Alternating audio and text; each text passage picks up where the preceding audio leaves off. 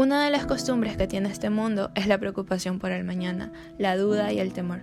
Y ahora que hemos entrado a la segunda parte del 2020, muchos voltean su mirada al pasado, recordando todo lo malo que ha ocurrido este año, mirando hacia el futuro, con miedo y sin esperanza.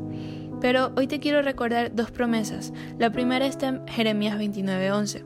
Dice, porque yo sé muy bien los planes que tengo para ustedes, planes de bienestar y no de calamidad, a fin de darles un futuro y una esperanza.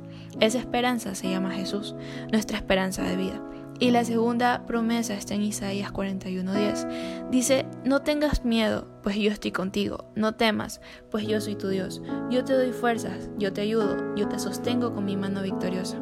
Así que hoy te animo a que abraces estas promesas, vivas cada día con expectativa de las cosas, sin temor, confiando plenamente que el Padre camina de tu lado en todo momento, quitando tu mirada del pasado y fijándola en.